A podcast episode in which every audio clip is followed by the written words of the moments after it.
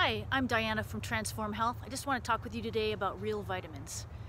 So there's lots of vitamins on the market and a lot of them are not, either not real, as we found out from Walgreens and uh, Target. They had a scandal a few years ago about having fake vitamins. So if, if the real stuff's not in there, what is in there? That's the question. Is that affecting your health in a negative way?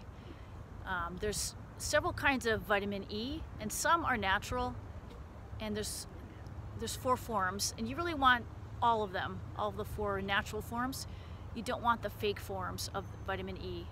And then with B vitamins, B6 and B12, you really want a form called methyl. There's a common genetic change.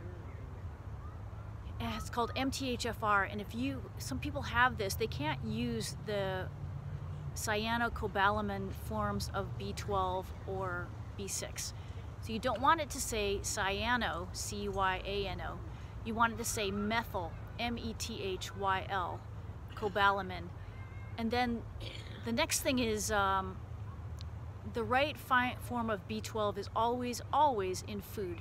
So if you're having red meat, like lamb or um, beef or um, brewer's yeast, you'll get you'll get the proper form of the vitamins instead of the um, the fake form. Okay, so if you have any questions, let me know. I'll be monitoring this. Um, you can email them to me through my contact uh, tab on my contact page on my website, transformhealth.biz.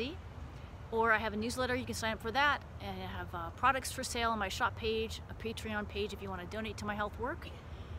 And uh, we'll see you again. If you have any questions, email me or post them on below this video and I'll try to answer them.